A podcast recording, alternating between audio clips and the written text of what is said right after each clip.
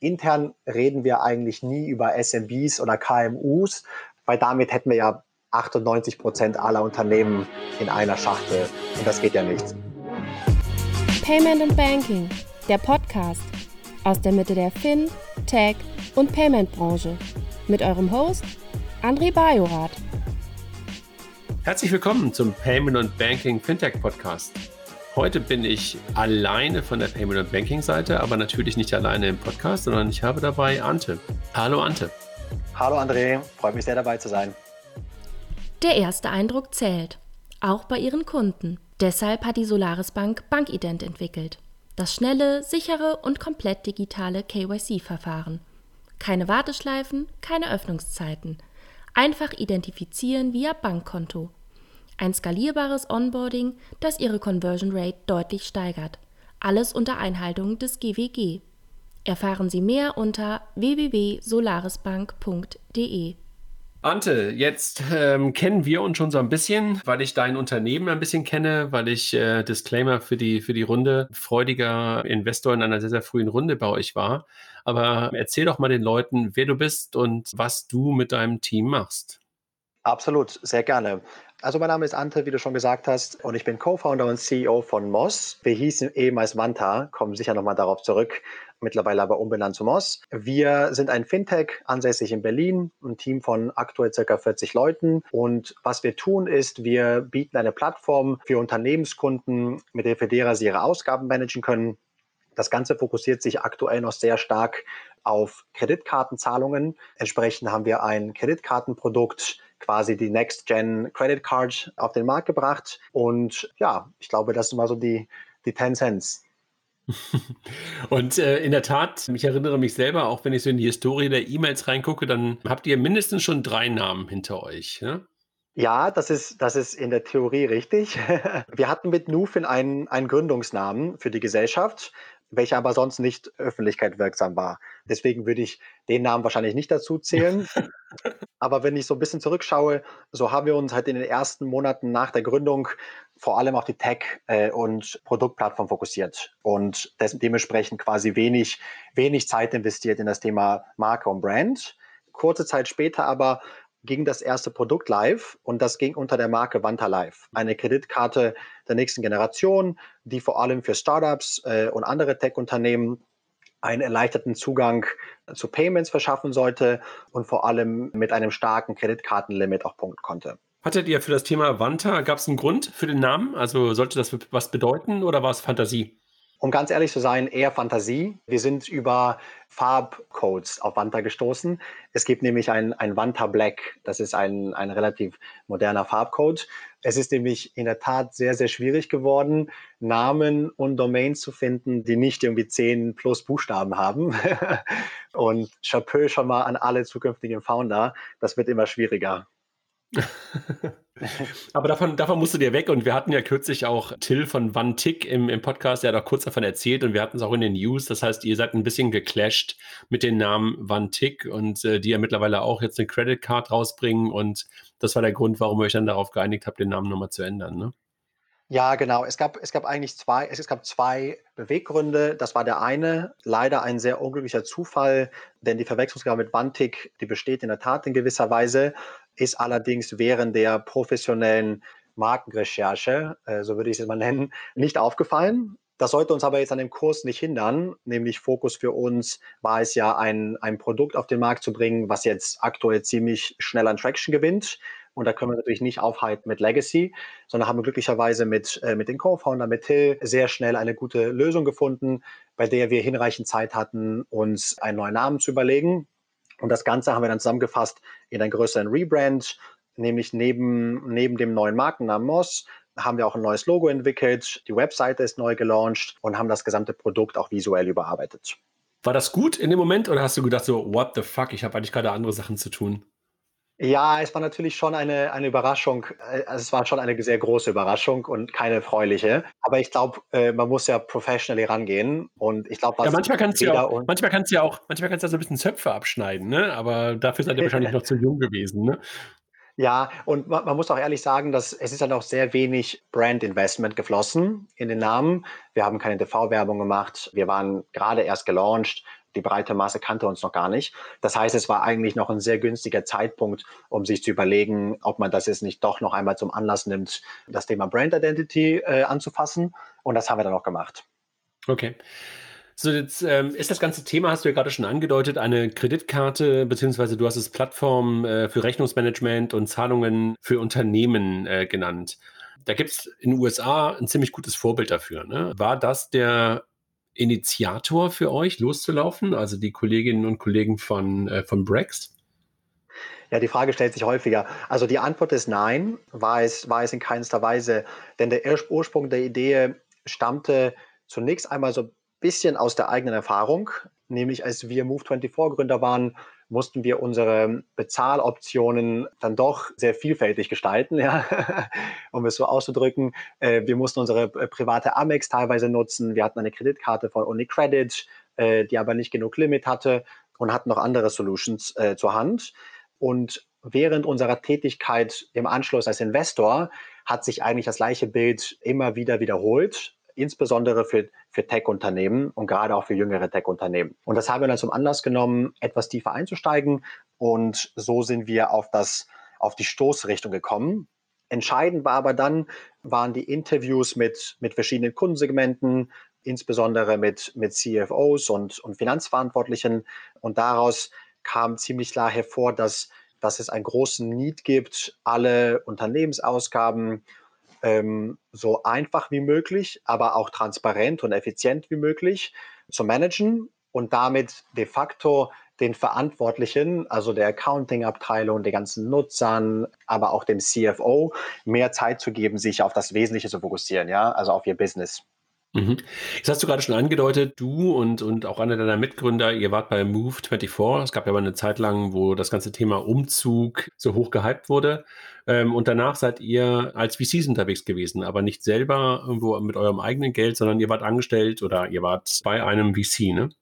Exakt, richtig, genau. Wir waren bei Global Founders Capital und hatten das Privileg, einen, einen wir nennen es Super Early Stage Investment-Prozess mit aufzubauen bei welchem GFC vordergründig in Pre-Seed und Seed-Runden investiert hat und hatten damit aber auch die Gelegenheit, und das war, glaube ich, auch der entscheidende Punkt in unserer persönlichen Entwicklungsgeschichte, die Möglichkeit, in ganz neue Ökosysteme, äh, in ganz neue Businessmodelle und ein ganz neues Denken reinzusteigen und damit auch so ein bisschen sich zu lösen von, von der Legacy, die man ja immer mitschleppt, äh, auf Basis irgendwie vergangener Erfahrung. Ja? Und das hat uns aber auch den, den Horizont sehr breit eröffnet und deswegen uns auch einfach aus der Passion heraus in die ganze Finance-Szene auch dann weiterentwickelt. Also man muss sagen, für diejenigen, die nicht ganz so VC-Firmen sind, ähm, GFC ist ähm, ein Investmentarm aus dem Rocket-Universum, ne? Exakt. Also GFC ist ein institutioneller Fund, aufgesetzt in Luxemburg. Rocket ist einer der Limited Partner. Ich glaube, die Verwandtschaft kommt insbesondere dadurch, dass Olli auch eine sehr wichtige Kraft ist hinter GFC. Aber GFC ist ein sehr großer Fund, hat eine ziemlich breite Partnerbasis und die verantworten ihr eigenes Geschäft und zeigen und repräsentieren damit GFC als Firma ganz weit weg von Rocket in Europa, aber eben auch in USA, in Asien sehr erfolgreich. Das heißt, die Nähe ist da, aber ich würde jetzt noch nicht sagen, dass es ein, ein Rocket Fund. Okay. Jetzt hast du gerade gesagt, ähm, ihr habt Early Stage und Super Early Unternehmen bei GFC ähm, begleiten können und dabei gemerkt, dass dieser Bedarf da ist. Also das heißt, Startups und Unternehmensgründer sind eigentlich eure erste Zielgruppe bei, bei GetMoss oder Moss. Heißt es GetMoss oder, oder Moss? Ähm, nee, ist Moss. Äh, okay, Moss, Moss. Getmoss.com ist die Domain. Okay. Ähm, die sind eure erste Zielgruppe gewesen, also denen die Kreditkarte und damit Liquidität beziehungsweise die Möglichkeit zu geben, bestimmte Verträge abschließen zu können, richtig? Ja, genau. Ich glaube, was wichtig ähm, hier anzumerken ist und warum auch Startups für uns dann das erste Segment waren, ist im, im Endeffekt kommt es darauf an, eine starke Bezahlmethode zu haben, mit der man den sämtlichen Spend bedienen kann. Ja? Und ähm, sämtlichen Spend meine ich natürlich jetzt im ersten Schritt Kreditkarten-Spend. Und was es dafür braucht, ist ein starkes Limit. Denn ohne ein starkes Limit bleibt es ein Nischenprodukt, ausschließlich fokussiert auf, auf Expenses und Travel, wohingegen doch die meisten Kosten vom Volumen her im Marketing, im Cloud-Hosting, Software und so weiter anfallen. Mhm. Und das haben wir quasi als Startpunkt genommen und das ist unser wichtigstes USP, nämlich einfach ein, ein, ein starkes Limit, was der Company hilft, ohne Sorgen alle Zahlungen zu tätigen. Aber des Weiteren gibt es noch, noch weitere Themen, die hier relevant waren, nämlich der, der Zugang zu Karten. Also wie kann ich jetzt ganz flexibel meine Ausgaben und vor allem, wer sie tätigt, dezentralisieren? Also sprich, keine zentrale Person, die eine Karte rumreicht, wie zum Beispiel der Co-Founder, sondern eben der Marketing-Head, der die eigenen Karten hat und der Finance-Admin, der seine Karten hat und so weiter und so fort. Dann glaube ich noch ein ganz wichtiges Thema, was, was gerade bei Startups immer wieder hochgekommen ist, Transparenz und Kontrolle. Also wie schaffe ich es, sämtliche Ausgaben Überblick zu behalten, gerade dann, wenn sie dezentralisiert stattfinden und gerade dann, wenn ich eigentlich in der Wachstumsphase bin und Prozesse noch nicht etabliert sind und ich irgendwie schauen muss, dass ich die Burn unter Griff, äh, im Griff bekomme. Und deswegen die ganzen Feature um Transparenz herum und eben auch um Kontrolle herum durch flexibles Setzen von Limiten auf Karten oder zum Beispiel auch Approval Flows. Lass mal noch mal ganz kurz einen Schritt zurückgehen. Du sagst ja Startups und du gibst ihnen ein großes Limit. Das heißt, du gibst denen eigentlich nicht wirklich einen Kredit, weil du wahrscheinlich sagst, ein Startup ist in der Regel irgendwo gefundet und Liquidität im klassischen Sinne ist eigentlich gar nicht deren Problem, sondern du gibst ihnen eigentlich eine, eine Linie auf der Kreditkarte, die sie aber auf jeden Fall bedienen können. Das habe ich richtig verstanden, oder? Exakt, genau. Also es geht darum, ähm, die Karte ist ja im initialen, ähm, initial ist die Karte ja eine, äh, eine Payment-Methode und kein Darlehen im klassischen Sinne. Jetzt natürlich nach KWG gibt es da jetzt rechtlich äh, gewisse Einsortierungen, die aber, glaube ich, jetzt für Nutzer weniger relevant sind. Worauf es eben ankommt, ist, die Karte, die ich einsetze, hat zum einen ein starkes Limit, welches mein Spend supportet. Also wenn ich 100.000 Euro in Marketing ausgebe und gerade stark wachse, dann muss die Karte eben ein entsprechend hohes Limit aufweisen können.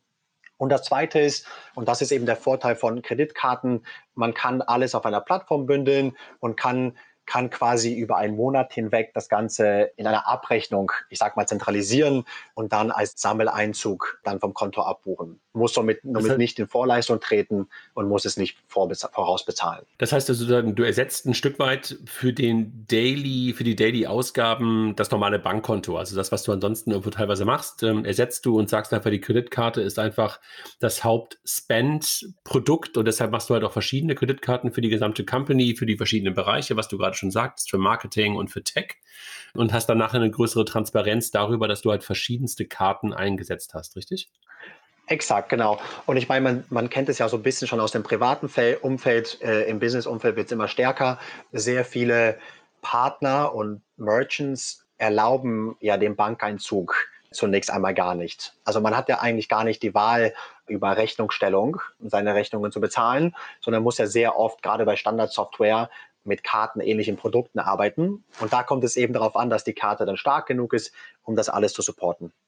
Okay. Jetzt sagst du, Startups war sozusagen der Anfang und ähm, jetzt seid ihr aber auch weitergegangen und ähm, geht in Richtung KMUs, also nicht mehr nur neu gegründete Unternehmen, die möglicherweise Venture Capital bekommen haben, sondern ihr macht jetzt sozusagen den Funnel breiter. Exakt, genau. Also was ich, was ich sehr stark be bewertet in der ersten Phase, war dieser fokussierte Ansatz, äh, sprich die Solution inklusive der Product Feature, aber auch, ich sag mal, von der Go-to-Market-Strategie so auszurichten, dass sie das, dass sie ein konkretes Segment bestmöglich äh, adressieren und Startups natürlich in Deutschland limitiert in ihrer Größe. Ich glaube, das ist allen klar.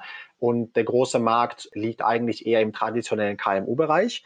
Und da werden wir aber ähnlich vorgehen. Wir sind gerade dabei, die Segmentierung vorzunehmen und zu überlegen, wo wo und mit welchen Produktspezifikationen erfüllen wir den stärksten Need und was ist entsprechend dann unser erstes Zielsegment aus diesem aus dem breiten KMU-Markt. Intern reden wir eigentlich nie über SMBs oder KMUs, weil damit hätten wir ja 98 Prozent aller Unternehmen in einer Schachtel. Und das geht ja nicht. Also everything in one box funktioniert einfach nicht. Deswegen sprechen wir schon, schon sehr früh über mögliche Zielsegmente und sind gerade eben dabei, eine größere Product Discovery und, äh, und Kundendiscovery-Studie zu fahren, bei welcher wir eben mit Finanzverantwortlichen, Controllern, CFOs, ähm, teilweise auch Geschäftsführern aus allen Industrien sprechen, um zu verstehen, wie funktioniert es eigentlich exakt heut, heute in ihren Unternehmen, welche Pain Points wiederholen sich und wie könnte jetzt das, das passende Produkt aussehen, um die zu adressieren. Unterscheidet sich das dann das Produkt, wenn du am Anfang sagst, Startup, Venture Capital finanziert, ähm, jetzt von dem,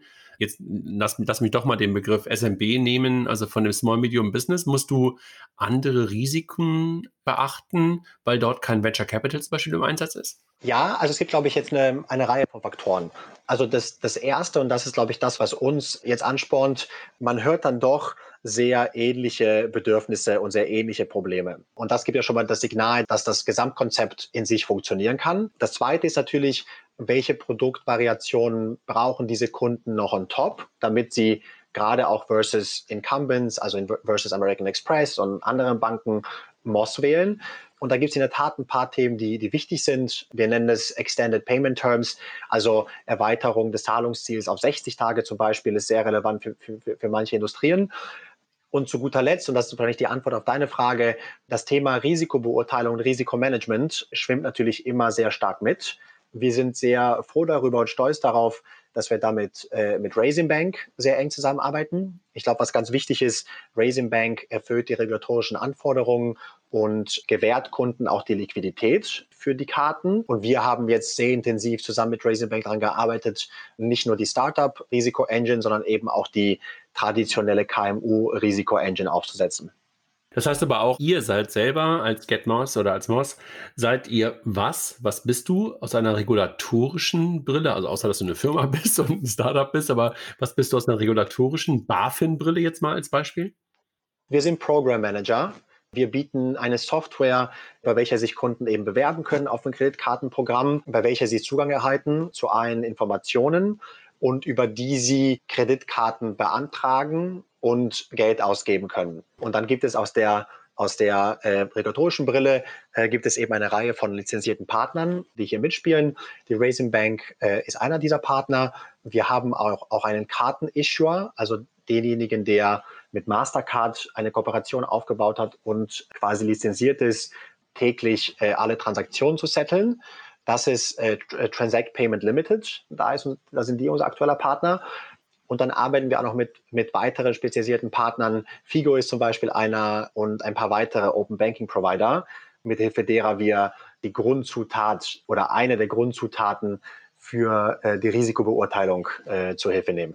Also das Konto selber sozusagen, ja. Also das, äh, wo letztendlich dann doch, äh, dann doch die Liquidität in der Regel dann doch irgendwo geparkt ist. Jetzt haben wir ja in den letzten Jahren äh, und vor allen Dingen auch in den letzten Monaten eine ganze Menge in dem Bereich SMB und KMU, wie auch immer wir das Ganze nennen wollen, gesehen. Ne? Also ähm, so diese Neobank-Welle war vor fünf, sechs Jahren für Retail da und so mindestens seit zwei Jahren gibt es ja eine ganze Menge an, an, an Playern in Deutschland. Äh, wir haben gerade schon über das vermeintliche Vorbild aus den USA gesprochen, wo du sagst, nee, war gar nicht der Trigger, aber trotzdem sind sie ja da mit Brex. Und da kommen jetzt gerade auch noch ein paar aus Skandinavien äh, nach Europa, also nach, nach, nach Deutschland, nach Mitteleuropa, äh, aus Frankreich. Was ist so der typische Wettbewerb, den du momentan siehst? Oder, um meine Frage noch länger zu machen, ist der Wettbewerb heute die Sparkasse und die Volksbank? Ja, sehr gute Frage. Ich glaube, der engste Wettbewerb sind tatsächlich Incumbents, weil das quasi von, dem, von der Grundstruktur, nämlich das Angebot einer Kreditkarte als Bezahllösung, die einzige wirklich relevante Competition ist. Hier sehen wir vor allem traditionelle Hausbanken, also Sparkassen, Commerzbank, Deutsche Bank bei unseren deutschen Kunden und äh, in seltenen Fällen auch Neobanken. Dann gibt es da wiederum die andere Perspektive, nämlich äh, das Thema Softwareleistung äh, und Softwareprodukt. Und da kommen die Spieler etwas näher in den Wettbewerbskreis, die du vorhin genannt hast, nämlich vordergründig aus dem Prepaid- und Expense-Management-Bereich. Ich glaube, es gibt sehr klare Merkmale, wie sich jeder Spieler voneinander differenziert. Wenn man aber jetzt sehr stark abstrahiert und drei Level rauszoomt, dann sind sie natürlich auch Teil des, äh, des Competitive Environments. So eigentlich ist mal die klassische Bank, weil du sagst, die, die sich auch ein Stück weit auf Software konzentrieren, bieten heute keine echte Credit Card an. Das hast du gerade so ein bisschen so durch die, so mit, mit einem halben Satz erwähnt. Das heißt, die Karten, ja. die man ansonsten irgendwo sieht bei den ich sag mal, Neo-SMB-Banken, würde ich sie jetzt mal nennen. Das sind in der Regel Prepaid-Karten oder, oder äh, Debit-Karten, ja? Genau, also vielleicht, wenn man da jetzt mal so quasi ganz dediziert auf die einzelnen alternativen Player schaut. Also bei den, bei den Incumbents gibt es, glaube ich, das quasi gleichartige Produkt, Kreditkarte, aber da fehlt einfach die Software. Und das kriegen wir ganz klar zu hören von Kunden. Es fehlt Software, äh, um Karten flexibel herauszugeben in erster Linie. In zweiter Linie fehlt Software, um, um Ausgaben dann mit dem mit dem Finanzsystem zu verbinden, also Approval Flows, das Anhängen von Rechnungen, die Vorkontierung, APIs zu Datev und so weiter. Das ist der ganze Stack, den wir anbieten, den Incumbents äh, aktuell nicht anbieten. Bei den Neobanken ist es ein bisschen anders. Die arbeiten zunächst einmal mit, mit Debitkarten, ist aber, glaube ich, nicht der kritischste Punkt. Was uns aufgefallen ist, ist einfach, dass wir Neobanken ganz selten gesehen haben unter potenziellen Kunden, und wenn wir sie gesehen haben, dann meistens äh, nur bei den kleinsten Unternehmen. Also ich sag mal kleiner 10, kleiner 15 Mitarbeiter. Und unser Verständnis zumindest ist, dass es vorhin daher kommt, dass sie halt durch ein Bank Account First Produkt ziemlich große Wechselkosten einfach mit sich bringen. Ja, also die Firmen, die wir gesprochen haben, die 100, 200, 300 Mitarbeiter haben, die wechseln nicht einfach so das Hausbankkonto. Ähm, okay, es scheint also, dass es eher ein, ein Trend ist bei neueren Gründungen.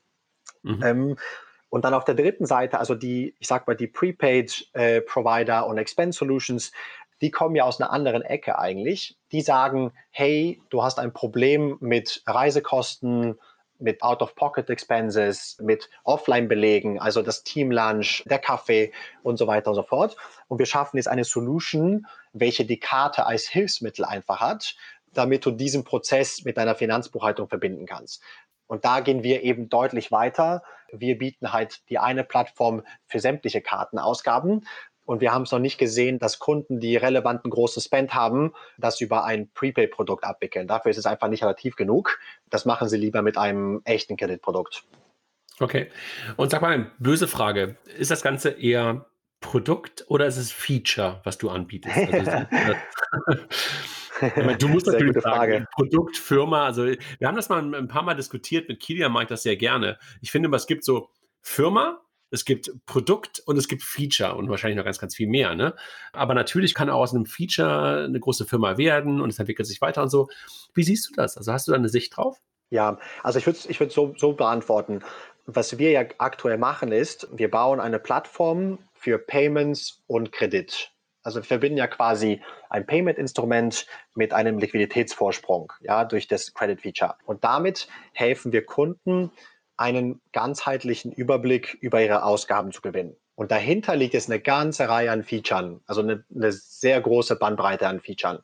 Deswegen wäre meine Antwort, wir bieten ganz klar ein Produkt, aber das Produkt besteht eben aus einer ganzen Reihe an Features, welche entweder in Richtung Payment einspielen oder in das Richtung Kredit. Man kennt ja so ein bisschen den Ansatz, der ansonsten teilweise gefahren wird, dass man sagt, ich biete so eine Basiskonto. Du hast es ja gerade schon angedeutet, dass es sehr häufig als Konto, also dass der Bankaccount als Basis ist und dann drumherum so eine Art Ökosystem entsteht und diese Features, von denen du gerade gesprochen hast, die du, die du ja auch ähm, in, in weiten Teilen, glaube ich, selber machst und selber machen willst mit Expenses und, und so weiter, dass die über Partner angeboten werden. Du hast gerade schon ein bisschen über Partner gesprochen. Du hast gesagt, dass ihr mit der Raisin Bank zusammenarbeitet und euren Issuer genannt. Habt ihr noch andere Partner, die in so einen Gedanken reingehen, den ich gerade andeutete? Also, dass du halt sagst, ähm, okay, bestimmte das mache ich nicht selber, sondern die hole ich mir rein? Ja, ist eine sehr gute Frage. Also bis dato haben wir noch keine. Wir partnern mit, mit einigen, ich sag mal, starken Software-Providern aus verschiedensten Bereichen, also HR-Software oder halt eben ähnliches, um unsere Kunden Vorteile anbieten zu können, also Perks im weiteren Sinne. Das ist aber eine andere Art von Partnership. Da geht es eher darum, Incentives zu schaffen und weniger Produktprobleme zu lösen. Aber ich würde das definitiv nicht ausschließen, denn letztendlich äh, stellt sich schon die Frage, was man alles in-house baut und was man nicht in-house baut. Gerade die Verbindung Richtung HR ist ja wahrscheinlich ziemlich, ziemlich nah, ne? Und das wirst du ja wahrscheinlich nicht selber bauen wollen, eine HR-Verwaltungssoftware oder sowas, ne? Ja, absolut. Je, je, weiter man rausgeht aus dem Kernbereich, äh, und das ist eben die Schnittstelle zwischen Payments und Liquidität, desto relevanter wird es sein, mit Partnern zu arbeiten. Noch gibt es aber, wie gesagt, keine. Es war uns da halt auch ungemein wichtig, dass wir den Software-Stack in-house haben. Deswegen haben wir uns auch nicht für eine Off-the-Shelf-Solution entschieden. Wirecard hätte damals ja ein sehr konkretes Offering gehabt, um quasi alles aus einer Hand zu machen. Aber nee, wir haben uns entschieden, einzelne Komponenten zu splitten, um damit auch die beste Tag auf jeder Dimension aufbauen zu können und auch flexibel zu bleiben für die Zukunft. Bist du froh, dass du nicht bei dem Unternehmen bist, was du gerade genannt hast und dass, dass du keine Abhängigkeit hattest? Äh, eine ja, Frage, glaub, äh, eine rhetorische. Äh, ja, was es in jedem Falle nochmal aufgezeigt hat, gerade für Unternehmen wie uns, aber auch sehr viele andere Fintechs, es ist natürlich schon eine gewisse Abhängigkeit da. Und je nachdem, wie das Business Model gefahren wird, kann diese Abhängigkeit sehr binär sein. Ähm, ja, total. Das birgt einfach fundamentale Risiken. Ja, bei Curve und so was ja eine kurze Zeit gesehen. Zum Glück haben die sich ja alle wieder gefangen und waren ja super schnell dann auch wieder live. Aber es gab ja wirklich ein paar Tage, als plötzlich die Auszahlung von den, von den Prepaid-Accounts nicht mehr möglich war. Äh, wo es echt schwierig wurde. Ne? Also für den, für den einen oder anderen, wo die bestimmt auch Kunden verloren haben. Absolut, absolut. Ante, wenn du, wenn du so Richtung Partner nochmal guckst, also das lässt mich gerade noch nicht so ganz los. Gibt es irgendwas, wo alle mehr oder weniger nach schreien? Also ich habe so ein, so ein, so ein, so ein Wort im Kopf, Datev. Also gibt es so irgendwelche Dinge, die einfach so Must-Have sind und die ein bisschen schwieriger sind und du, wo du auf jeden Fall Partner brauchst? Absolut. Du hast jetzt wahrscheinlich den Partner auch genannt, mit dem wir selbst gerade im Prozess sind zu partnern. Ich glaube, die kritische Frage ist, ist das eine Partnership, bei der man als Enabler funktioniert. Und das ist eben unsere Rolle mit, mit Datev äh, und auch vice versa. Also wir haben absolut keine Ambition, in irgend, auf irgendeine Art und Weise ein Core Accounting Software Tool wie Datev zu ersetzen. Was uns aber natürlich schon sehr wichtig ist und was, glaube ich, einen Value entstiften kann, sowohl für uns als auch für Datev, jetzt in dem konkreten Beispiel, ist es eine Schnittstelle zu schaffen, bei welchen Informationen von A nach B transferiert werden können. Und das ist zum Beispiel eine Partnerschaft, die jetzt die sehr wichtig ist, die auch, die auch ziemlich bald live gehen wird. Es ist jetzt aktuell noch, sag mal, die relevanteste. Vielleicht da gibt es noch ein paar kleinere andere, aber die sind jetzt weniger, weniger Flagship. Okay, also so typischerweise Bookkeeping, Bookkeeping-Tools und, und, und Text-Tools wahrscheinlich, ne? In die, in die Richtung muss man wahrscheinlich irgendwie immer denken, weil du das wahrscheinlich nicht wirklich selber bauen willst. Exakt. Was nie der Anspruch von Moss sein wird, ist eben Core Banking und Core Accounting Software zu disrupten.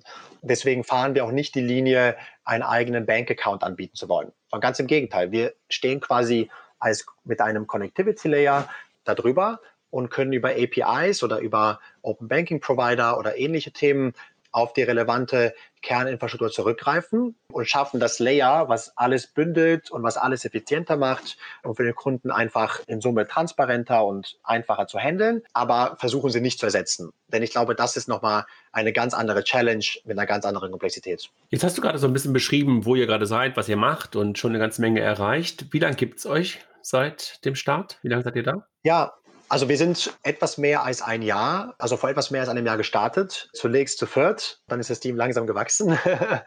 wir sind jetzt seit sechs Monaten circa live, also so Juni, Juli war, äh, war Market Launch. Das Ganze ist in einem geschlossenen Beta gestartet. Aus dem sind wir aber sehr schnell rausgekommen, weil A, die Plattform einwandfrei funktioniert hat. Also wir haben zum Beispiel keine einzige keinen einzigen Payment Decline, der auf Basis einer technischen Störung liegt, äh, also wirklich bei 0 Prozent.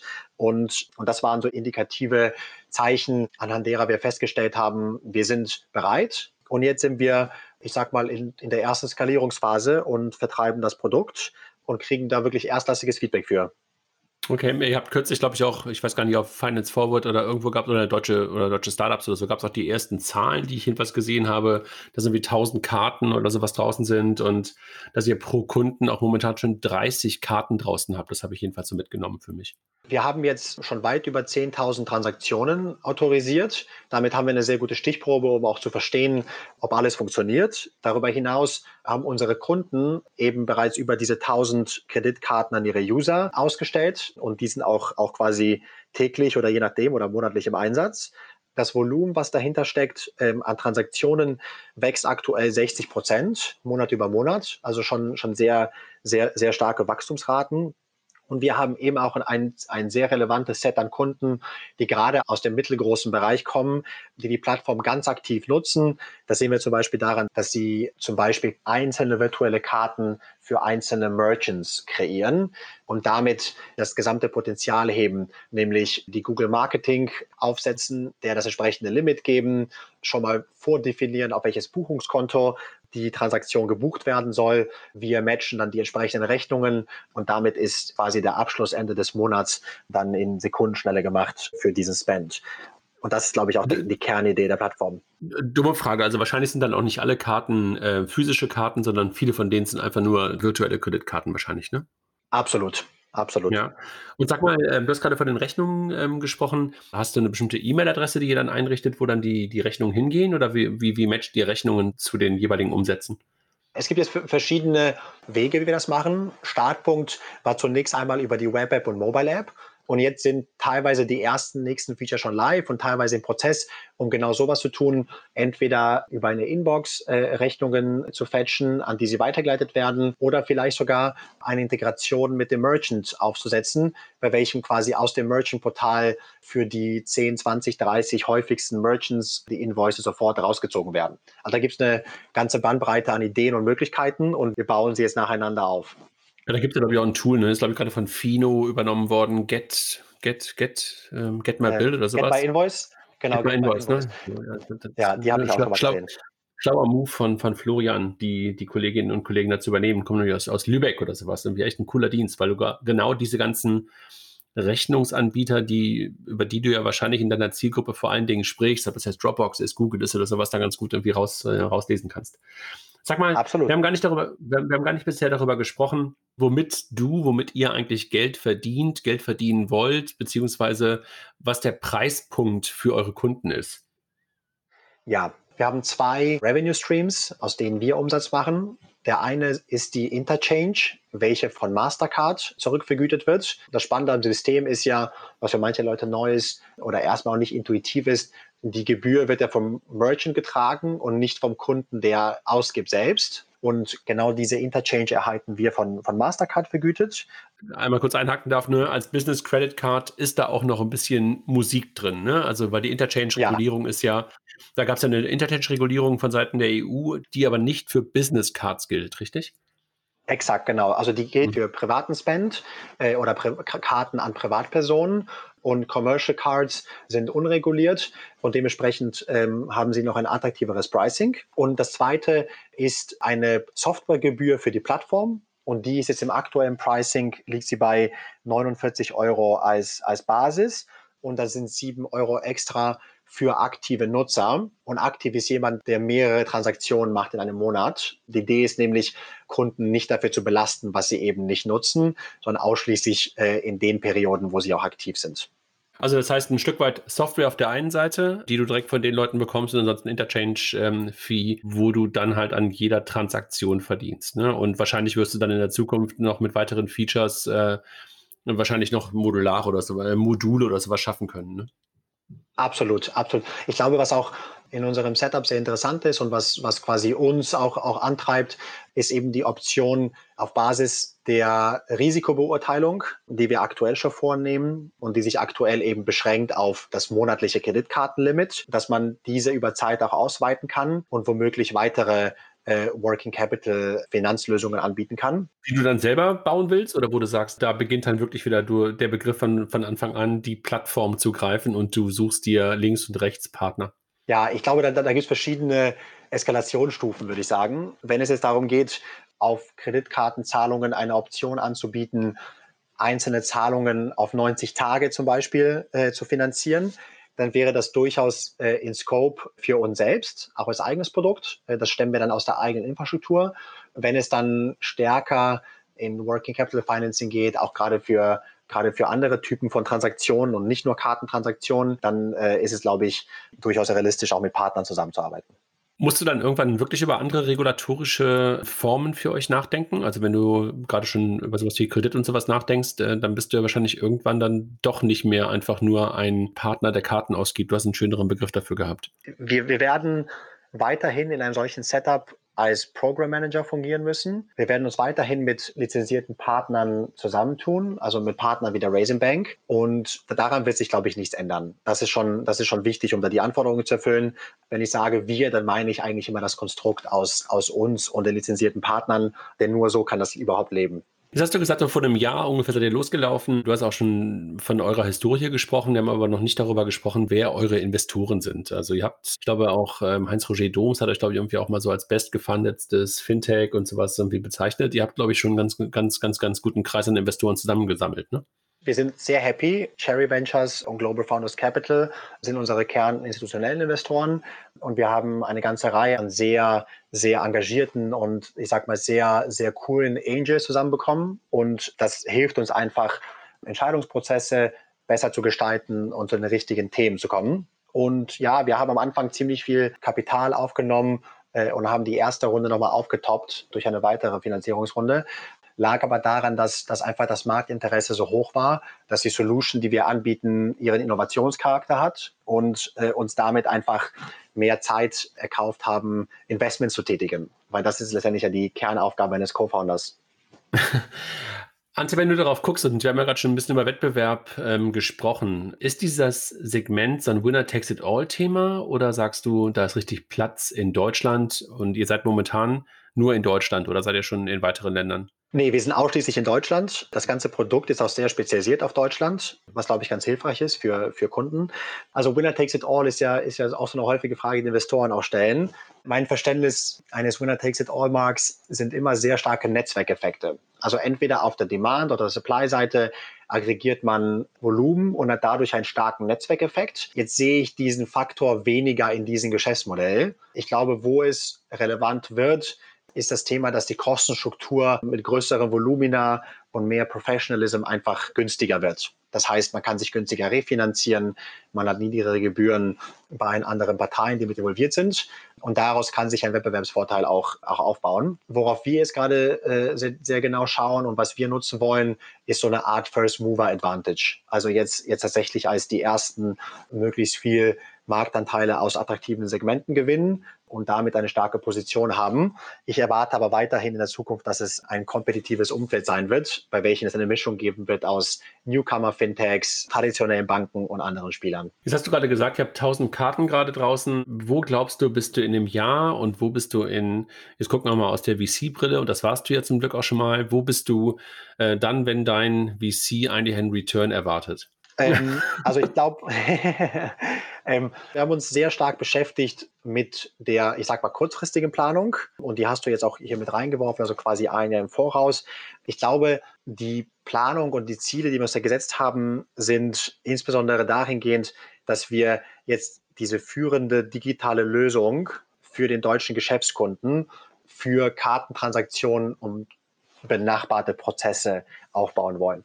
Und damit sind wir mindestens mal das nächste Jahr beschäftigt, wahrscheinlich noch länger. das ist, glaube ich, das glaube ich so der Kernfokus ähm, dessen, was noch kommt. Und ich glaube, dadurch, dass das Geschäftsmodell ja schon in gewisser Weise sehr transaktional ist. Äh, du hast es ja eben schon richtig beschrieben. Jeder Euro Kartenspend hat eine gewisse Interchange-Fee, die vergütet wird. Das heißt, jeden Kunden, den wir gewinnen, jeder Kunde, den wir gewinnen, verhilft uns, eine stärkere Revenue-Basis äh, aufzubauen. Und das wird natürlich schon ein, ein sehr wichtiger Faktor für unsere aktuellen Investoren und auch für zukünftige Investoren. Und so von der Kundenanzahl hast du ein Gefühl für uns? Also bist du irgendwann, ähm, hast du eine Million KMUs oder, oder, KM, äh, oder, oder guckst du eher darauf, Karten, sind die Karten das Entscheidende? Unternehmen sind schon sehr wichtig. Die Karten dann, spielen dann eher zurück, äh, wie das Engagement aussieht in den jeweiligen Kunden. Das heißt, äh, also Kunden kommen schon an, als Kernzielgröße bei uns raus. Und vielleicht ist hier ein Kommentar wichtig. Wir sehen unseren Idealkunden in einer größten Dimension von 20 bis 500 Mitarbeitern. Und es zeichnet sich ab, dass der Sweet Spot zwischen zwischen 30, 40 und ich sag mal 200, 250 liegt. Damit adressieren wir eben nicht den Millionenmarkt, der überwiegend aus Freelancern und kleineren Kunden besteht, sondern damit adressieren wir den Hunderttausende Unternehmenmarkt, äh, zumindest hier in Deutschland. Allerdings ist das auch genau der Markt, der einen, diesen großen Painpoint hat und wo die Solution einfach einen großen Value stiften kann. Insofern denken wir nicht in Millionen Kunden, wir denken in Hunderte und Tausende Kunden auf der 12-Monats-Timeline. können damit aber auch schon sehr, sehr relevante Größe aufweisen.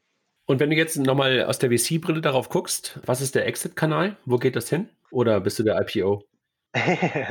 Also wir haben uns bisher zum Glück noch keine Minute mit dem Exit beschäftigt. Das würde wahrscheinlich dann auf eine, auf eine bestimmte äh, Personality im Founding-Team hindeuten. Zu, zu, zu guter, also ich, ich glaube, das Entscheidende ist, und das war auch ein sehr großes Learning aus der, aus der bisherigen Venture-Erfahrung, auch Investorenerfahrung, solange man sich darauf fokussiert, eine stabile und nachhaltig aufgebaute Unternehmenskonstruktion aufzubauen, die auch noch einen Weg zur Profitabilität hat und auch einen Weg zu einer attraktiven Profitabilität, sind alle Türen offen. Weil dann sind sowohl Übernahmen als auch IPO und alle anderen Exit-Szenarien sehr, sehr relevant. Schafft man es nicht auf einer oder auf mehreren dieser Dimensionen, dann wird es ein bisschen schwieriger. Und wie gesagt, wir haben uns jetzt stark darauf fokussiert, einfach eine gute Basis zu schaffen. Und sie haben jetzt noch keinen konkreten Exit-Plan. Ja, okay, das ist auch äh, fair. Ähm, aber nochmal ganz kurz, äh, klar, profitables Unternehmen aufbauen, fein. Aber du weißt ja besser als ich, dass irgendwann natürlich immer die Frage nach der echten Skalierung ähm, gestellt wird. Sagst du, der Scale-Faktor kann dann nochmal über weitere Länder kommen? Absolut. Also ich glaube, dass das Produkt an sich, äh, sowohl der regulatorische Rahmen kann passported werden, wie man sagen würde im Fachjournal, in das EU-Umland, als auch das Produkt und die Plattform, wie sie aufgesetzt ist. Was wir allerdings nicht machen wollen, ist, wir wollen nicht äh, verfrüht internationalisieren, weil das dann doch sehr schnell zu viel mehr Kosten und Problemen führen kann. Sondern wir fokussieren uns jetzt ganz, konkre ganz konkret und ganz dediziert auf den deutschen Markt, möchten hier eine relevante Marktpenetration aufbauen, und wenn wir dann das Gefühl haben, dass der Blueprint multipliziert werden kann und dass eine internationale Strategie aus, äh, ich sag mal, Wettbewerbsgesichtspunkten auch sehr attraktiv ist, dann werden wir das Thema angehen. Wenn du doch mal auf deine, auf deine beiden Anker, Ankerinvestoren guckst, wie ist denn deren ähm, Erfolgsquote im Fintech-Umfeld? Gibt es die oder sind die eher so ein bisschen so, hm, hm, geht so? Ich glaube, da müsste man jetzt irgendwie, müsste man ein paar Interner kennen. Ähm, aber aber es, es, gibt, es gibt in jedem Falle gibt es äh, relevante Fintech-Investments und der ganze Markt ist noch, ist ja an sich noch relativ neu. Also ich meine, selbst die sehr erfolgreichen Fintechs äh, wie eben N26 äh, und ein paar andere sind ja immer noch auch in privater Hand am Markt und äh, agieren noch aus, äh, aus quasi Venture Capital Kräften. Ich glaube, wenn man wirklich einen relevanten Player aufsetzen will, dann braucht man einfach einen längeren Atem und muss halt eine große Vision verfolgen.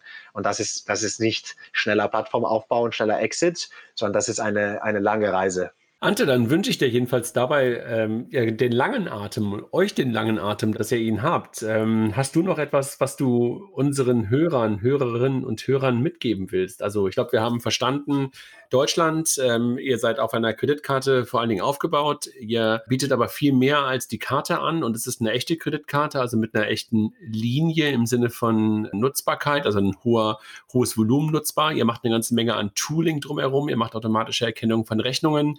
Ihr partnert da, wo es sinnvoll ist, also sowas mit einer Datev und sowas. Guckt momentan sehr fokussiert auf den deutschen Markt das ist das, was ihr, glaube ich, momentan tut. Ähm, genau, rechnet ab über, über ein Stück weit Software-Tooling. Was haben wir noch vergessen? Was sollten die Leute noch von euch mitnehmen? Ich glaube, du hast es ziemlich auf den Punkt gebracht, um ganz ehrlich zu sein.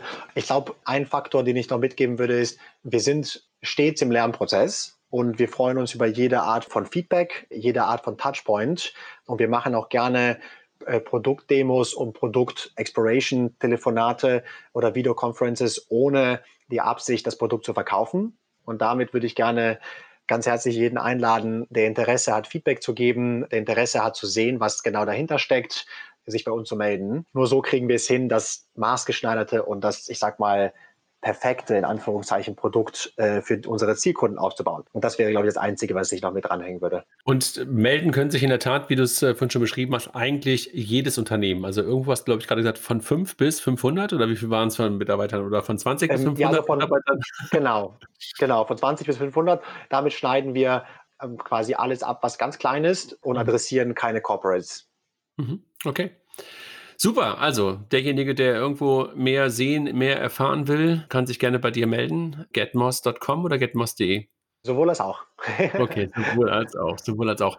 Und gibt es eine Free Trial für die Leute oder gibt's, äh, wird gecharged ab dem ersten Tag? Es gibt in der Tat eine, eine, eine Free Trial Periode. Die, und, die erste äh, eigene Karte dann da ist, ja? Exakt, ja. Wir haben ja kein Value auf unserer Seite äh, wenn es nicht irgendwie einen, einen ganz klaren Value gibt auf der Kundenseite. Dafür ist einfach das Onboarding und alles andere schon auch ein Kostenfaktor. Insofern geht es uns jetzt nicht darum, kurzfristig Kapital zu schlagen, sondern ich glaube, es geht primär darum, zu erklären, wie die Plattform funktioniert, den Nutzer äh, und den Kunden damit spielen lassen und von da aus entsprechend weiterschauen. Ja, noch haben wir keinen einzigen Churner erlebt. Ähm, das glaube ich ein sehr gutes Signal. Hat auch unsere Erwartungen auch ein bisschen ich sag mal, übertroffen in Anführungszeichen, war positiv ausgedrückt. Und genau, ich glaube, darauf kommt es uns an. Kurze Korrektur nur, da hatte ich eben falsch verstanden. Also getmoss.com ist die richtige Website. also keine DE. Nein, keine DE, getmoss.com. Alles klar. Super, Ante. Also nochmal, langen Atem wünsche ich dir, wünsche ich euch. Ähm, danke dir für die Insights und jeder, der es ausprobieren will, wie gerade schon gesagt, äh, soll das tun. Dir noch eine tolle Vorweihnachtszeit und dass es uns allen, dass wir alle gesund bleiben, sagt man, glaube ich, momentan so, ne? Exakt, das wünsche ich auch. Ganz herzlichen Dank, hat viel Spaß gemacht und äh, wir hören uns sicher. Alles klar, danke, ciao. Super, danke, ciao.